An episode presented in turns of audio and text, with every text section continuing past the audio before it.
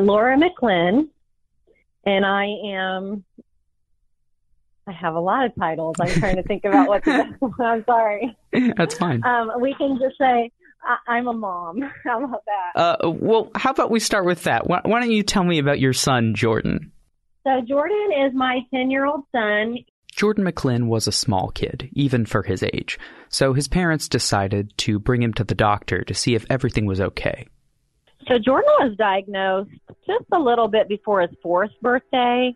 And keep in mind he's 10 now, so it's been, what, six years ago. Jordan's journey has been a little bit different. We actually kind of accidentally stumbled upon the diagnosis because Jordan was doing what we thought was really well. I mean, looking back on it now, we realize that he wasn't moving as fast as his peers. He wasn't taking the steps as easily, but he was also small, and we thought it had to do with that. So we actually had gone to an endocrinologist to look at the possibility of growth hormones or to see if there was a growth issue. So we literally went from one day thinking, ah, he might need growth hormones or, you know, just something like that to literally almost, gosh, I mean, very quickly being told by the GI doctor actually later saying, Have you ever heard of muscular dystrophy? I mean, my husband and I have both been very healthy. We haven't dealt with a lot of illness in our lives. Um, so we actually went home thinking, we are going to lose our son. There was going to be a three week waiting period on the blood test. So we prayed and just cried. I mean, we were just literally in mourning. And I remember I actually like tried to make a deal with God and I said, I'm going to fast. I'm not going to eat. I'm not going to eat any food for three weeks until this blood test comes in. And if I do that, it's going to come back to, you know, it's going to say he doesn't have it. And so I remember I went over two weeks. I did not eat anything and I just prayed my heart out and then I did have a close friend that came and talked to me and, you know, just kind of reminded me of what the scriptures say and, you know, just kind of like just reminded me about my faith. The doctors specifically thought Jordan might have a form of muscular dystrophy called Duchenne muscular dystrophy. Duchenne muscular dystrophy is a genetic disorder usually found in young boys. Those with Duchenne typically have problems walking, running, or playing because a protein that helps muscles regenerate can't be replaced properly.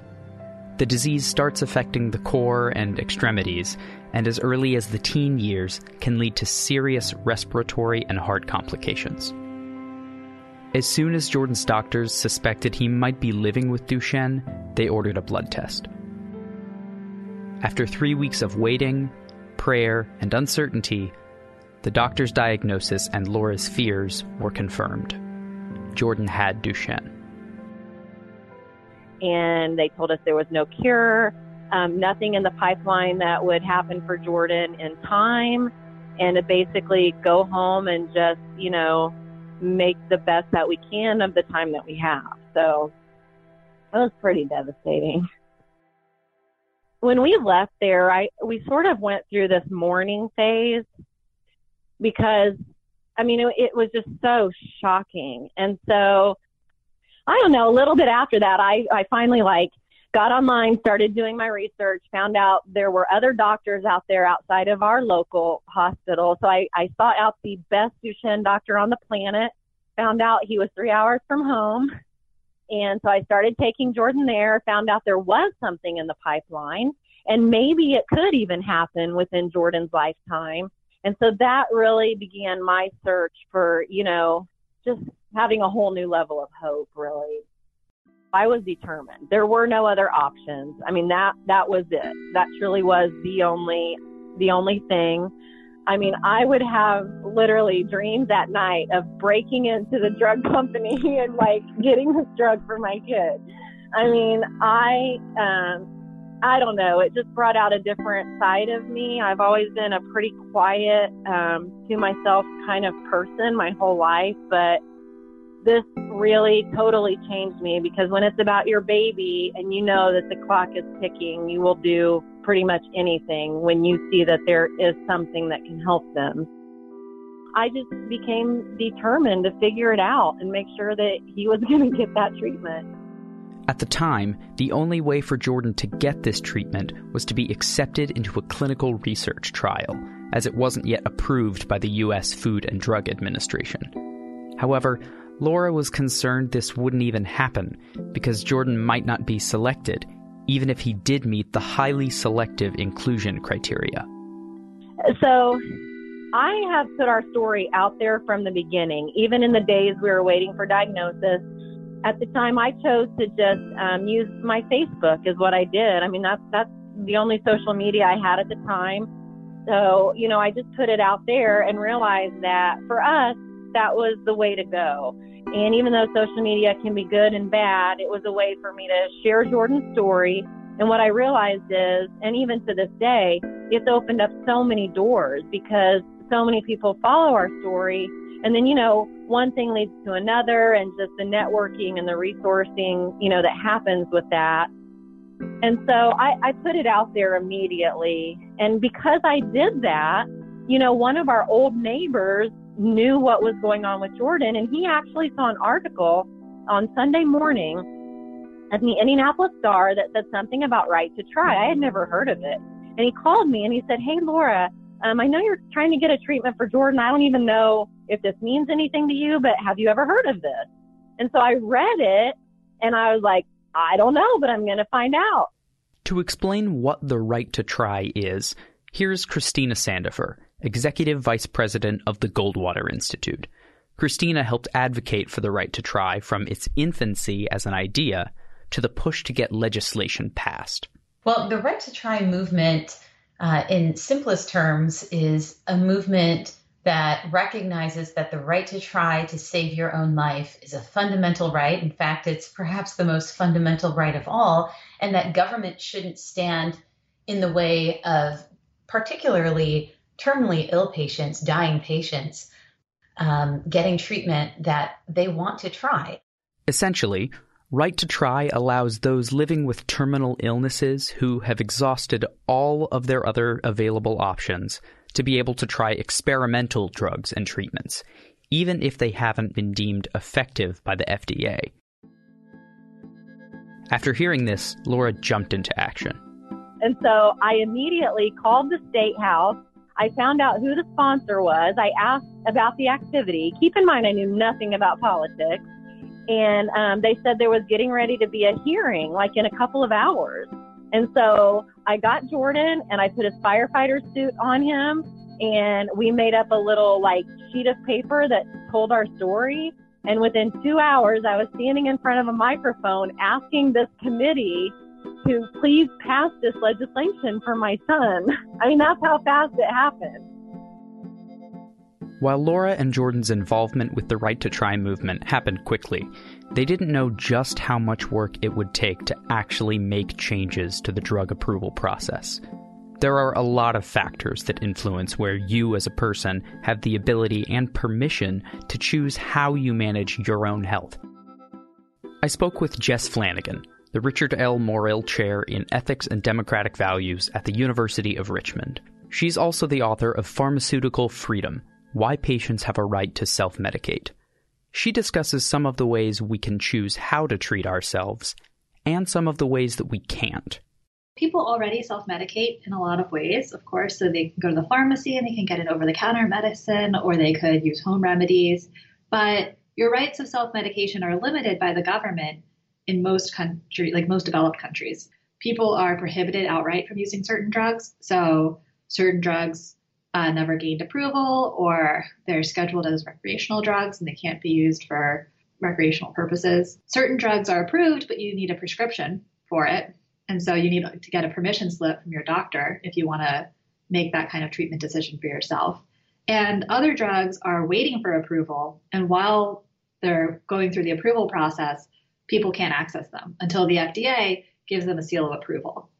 At this point, it becomes important to ask why is the drug approval process like this? And how did we get here? You know, the FDA has a mission that has really morphed over the years. Um, it began over 100 years ago as an agency that really empowered patients to make their own treatment choices. So it was really focused on making sure that people had all the information they needed to make choices and that drug companies um, were actually providing products that did what they say they do, and they weren't lying. Now it's become an organization that is actually replacing the patients as the decision maker. Over the course of the early 20th century, a series of amendments and court cases slowly expanded the FDA's purview. But it wasn't until 1962 that things really took off. After it was discovered thalidomide, a drug marketed to treat morning sickness, was causing physical deformities in newborns, a national uproar prompted passage of the Kefauver Harris Amendments of 1962. These legislative changes mandated drug companies prove treatments to be both safe and effective before marketing them. Prior to this, the question of efficacy, whether a drug really worked or not, was left to clinical researchers.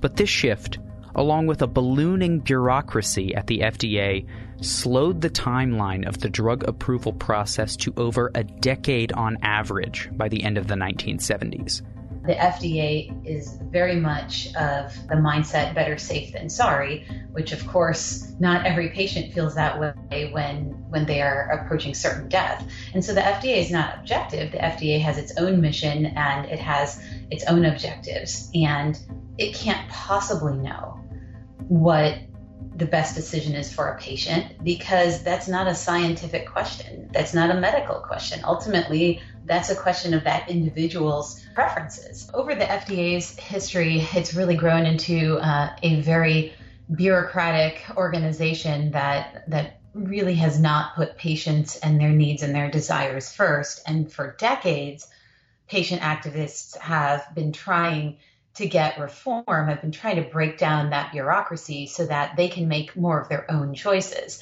there is sort of this bureaucratic inertia in Washington, D.C., where it's very easy to put more and more red tape into place, but it's very hard to peel it back.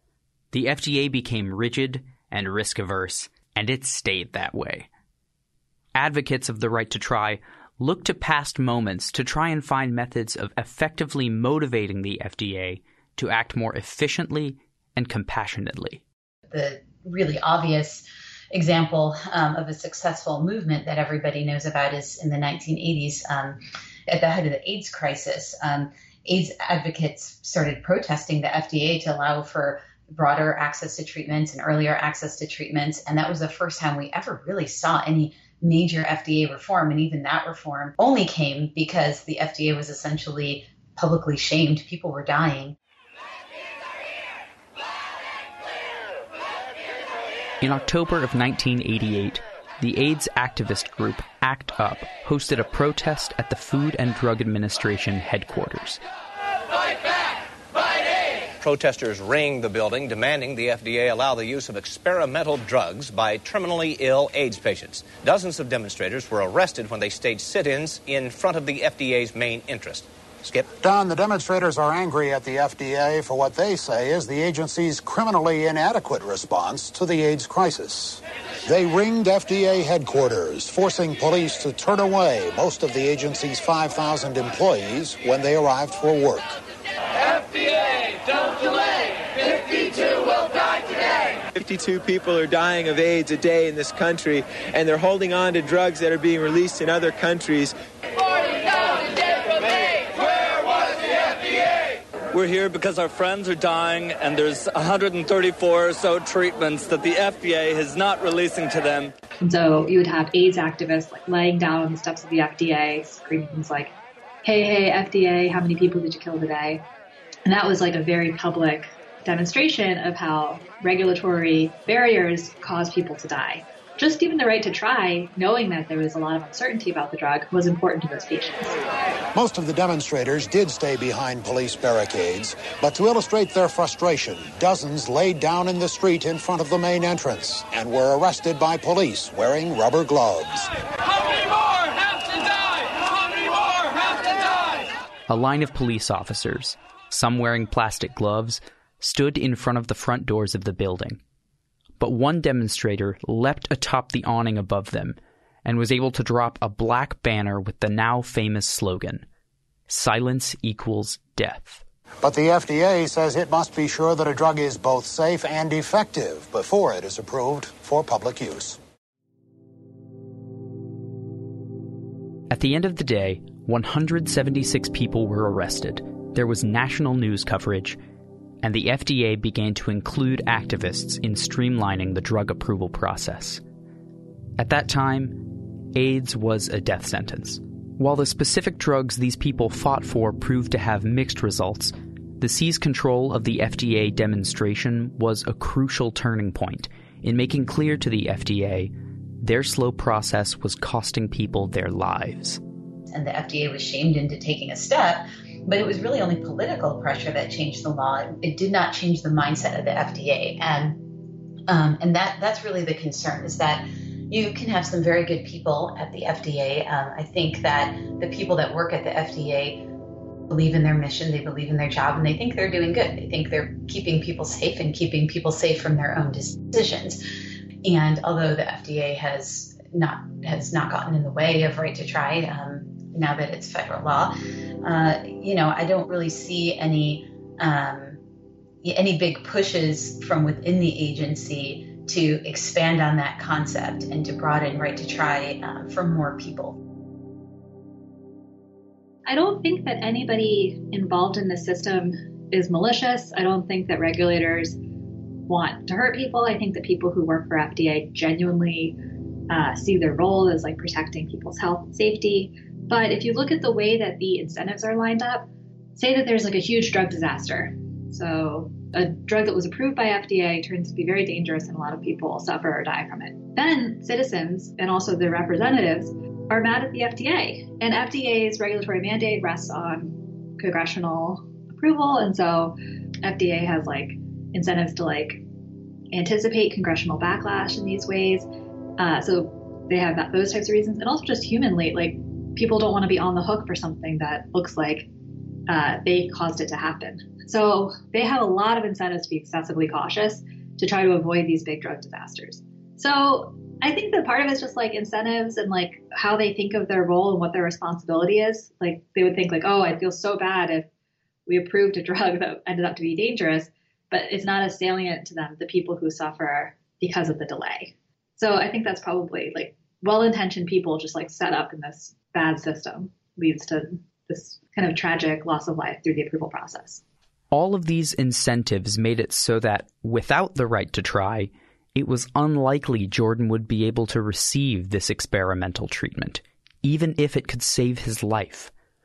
So once Laura got started, nothing was going to stop her from getting this law passed? So we started fighting for the right to try um, for Jordan, honestly. I mean, that's what started our journey. And I had hoped that that might be a pathway, a, a, a different pathway outside of the clinical trial where Jordan might be able to access a treatment. We advocated for right to try in our home state of Indiana when Mike Pence was our governor at the time. That was in 2015. It passed here with unanimous bipartisan support. And um, Jordan actually got invited to be there at the signing ceremony um, with Governor Pence, and our whole family was there. And a lot of firefighters were there. Um, Jordan had been named an honorary firefighter for the Indianapolis Fire Department. He had his own like fire suit, and he has a locker and like a job assignment. So some of his firefighter family was there. In the midst of all of this, something amazing happened. Jordan was accepted into a clinical trial. He would no longer need the right to try to access the experimental treatment that could potentially save his life. For Jordan specifically, there was no need for Laura to continue this fight. But that didn't stop their attempts to get right to try legislation passed. Fast forward just a little bit, and Jordan got invited to be a guest at President Obama's final State of the Union address and he was invited uh, because of the work with Right to Try, and he was mm-hmm. invited by an Indiana congressman, Marlin Stutzman. So he invited us out. It was the first time we had ever been to Washington, D.C. I didn't know anything about politics, and I mean anything. I didn't even know who my own senator was. But that night at the State of the Union, we actually met one of our Indiana senators, Joe Donnelly, and during that trip, we also met with Todd Young, who at the time uh, served in the House of Representatives and is now an, our other um, Indiana senator. Um, but anyway, that night at the State of the Union and throughout that trip, we made a lot of connections. So that began our journey of um, continuing the fight for right to try, but this time at the federal level. And then somewhere along the way, Jordan kind of became one of the national faces of this movement. Jordan and I, probably over the last two or three years, um, have made, I don't even know, maybe 30 trips to Washington, D.C. together. Um, we've testified at hearings. We've um, had private meetings with members of Congress on both sides of the aisle. Um, we met with our Senator uh, Joe Donnelly and asked him personally if he would please sponsor this legislation, and he actually ended up becoming a co-sponsor, uh, making it uh, bipartisan in the Senate, which was amazing. And so, long story short, we did get it done, but it was quite a journey, and um, Jordan was very, very involved in this process, and it was pretty amazing. He even cast a vote on the House floor at one of the votes, like the yes vote, which was very awesome to watch. Bills were introduced in Congress, and President Trump signed the Federal Right to Try Act into law, making right to try the law of the land for patients across the country. And of course, Jordan was there. The, the federal law actually bears his name along with three others. And then one of the others on the law, uh, Matt Bellina, um, who we got really close with his and him and his family throughout the journey. Matt Bellina is another important figure in the right to try movement. He is a former Navy pilot. He's a father of three. He's in his mid 30s. He spent his career fighting for the rights of Americans um, in the Navy, and then he was diagnosed with ALS in 2014, progressive nerve cell disease, um, and he had was in one of those situations that is all too common for people diagnosed with terminal illnesses. Um, he had basically progressed too far for one of the FDA approved treatments that were out there and not far enough for the other. So he was kind of in this odd middle ground situation and he was getting worse and he wasn't able to access treatments. The treatments that were out there that could help him had not been approved yet by the FDA, and he couldn't qualify for clinical trials. Uh, this is another problem that you know the clinical trial system is the way that we that we test and approve drugs and medical treatments. And of course, it's a rigorous and important scientific process. But because it's a rigorous and important scientific process, only certain people qualify.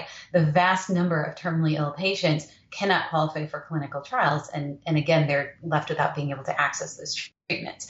So, uh, Matt Bellina, although he continued to get sicker, devoted that part of his life advocating for the right to try. He knew that it might be too late for him, but he wanted others to have that option.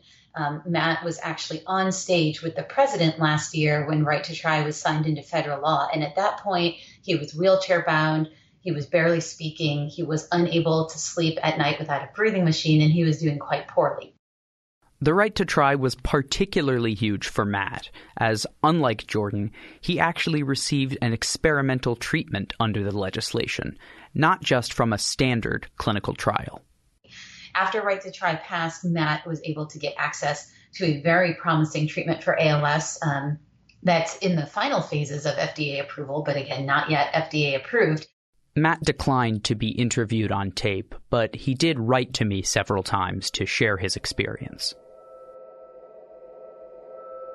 Matt wrote to me in an email On the morning of December 27, 2018, American Airlines Flight 1776 flew from Boston to Philadelphia with a small temperature controlled box containing my own personal stem cell treatment.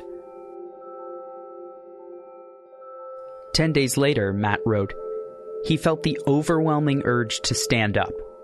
He says since then, he's had three more injections and has regained the ability to stand on his own without assistance. His lung capacity is 37% higher than it was, so he no longer needs a breathing machine. He's gotten enough mobility in his arms to scratch his face and even take his glasses off. All of these are improvements from where he was before the treatment.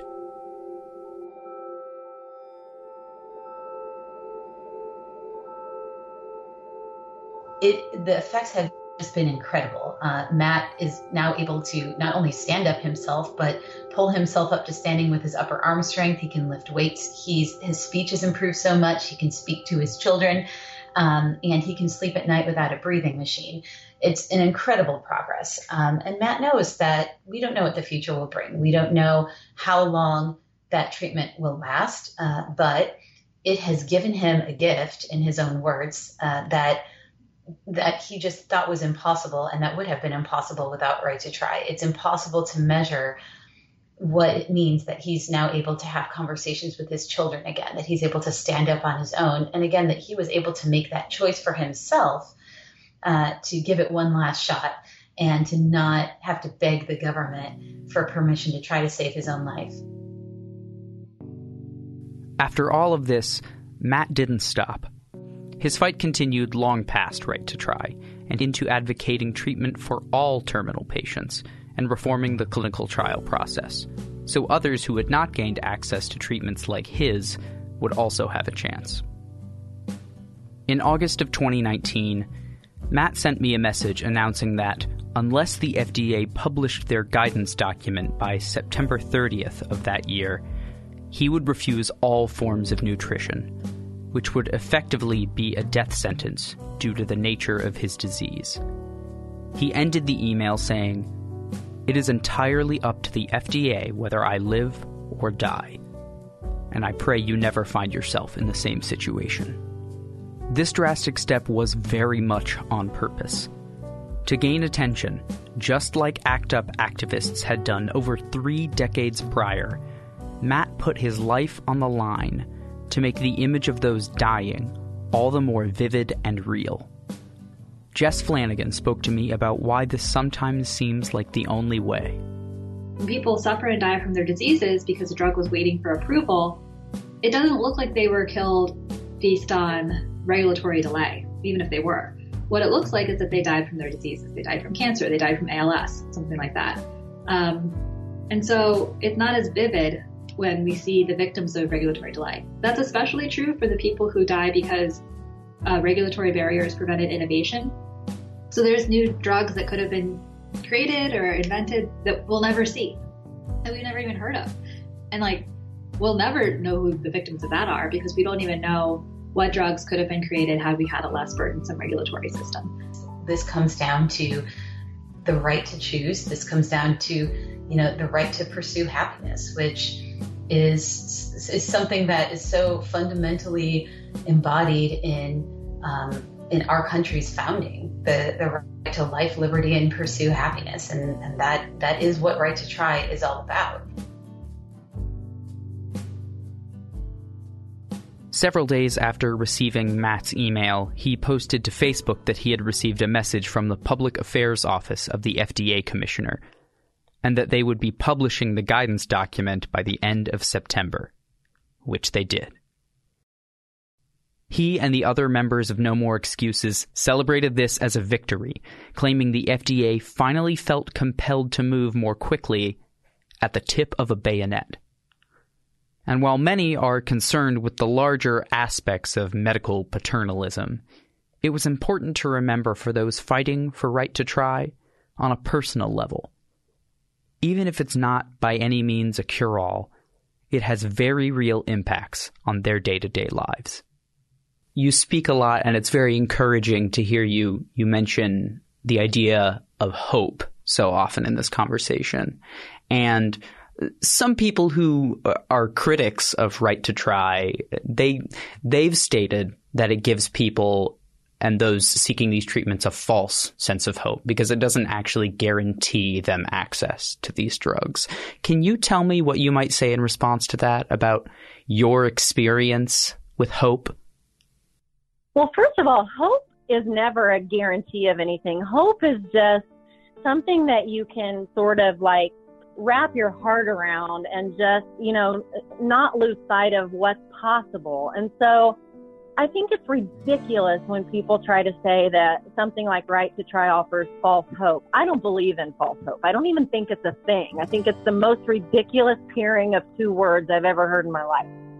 So, I mean, what I would say to these critics now And there were some. There were actually congressmen who stood up and actually said, this provides false hope. I'm not going to support this. I would love for them to look Matt Bellina in the eye today and, and dare to use those words, false hope. I mean, I just don't believe in it. I don't think it, it should even be a thing that should be allowed to be said. Life saving treatments shouldn't be kept from patients. If there's a way for patients to access them, and you know, we do have different ways for patients to access investigational treatments. You know, we do have clinical trials, we do have, you know, the compassionate use program, but it's it's just not enough because there are still so many patients not able to access the treatments and the science is moving so fast, but the government and the FDA haven't been able to keep up with the speed of science. I mean, we never would have imagined even five years ago that Jordan would even be in a clinical trial. And now we have more than 40 clinical trials available for patients with Duchenne. And that's just Duchenne. We have gene therapy right around the corner. I mean, we are seeing the science move at just a breathtaking pace right now. And so for patients, I mean, it's one thing when you don't have hope because nothing exists. But when something does exist and you can't have it and you don't even have like the hope to be able to have that, that's just cruel and it's devastating. It's a whole different kind of mourning, in my opinion, when you're thinking about that. So, I mean, the right to try has just opened another unique pathway for patients to be able to access treatments. And um, I think the people have spoken. I think they spoke as this swept the nation um, at the state level, and I think the people spoke again, you know, when it passed again at the federal level. So it's what people want, and it's what patients deserve.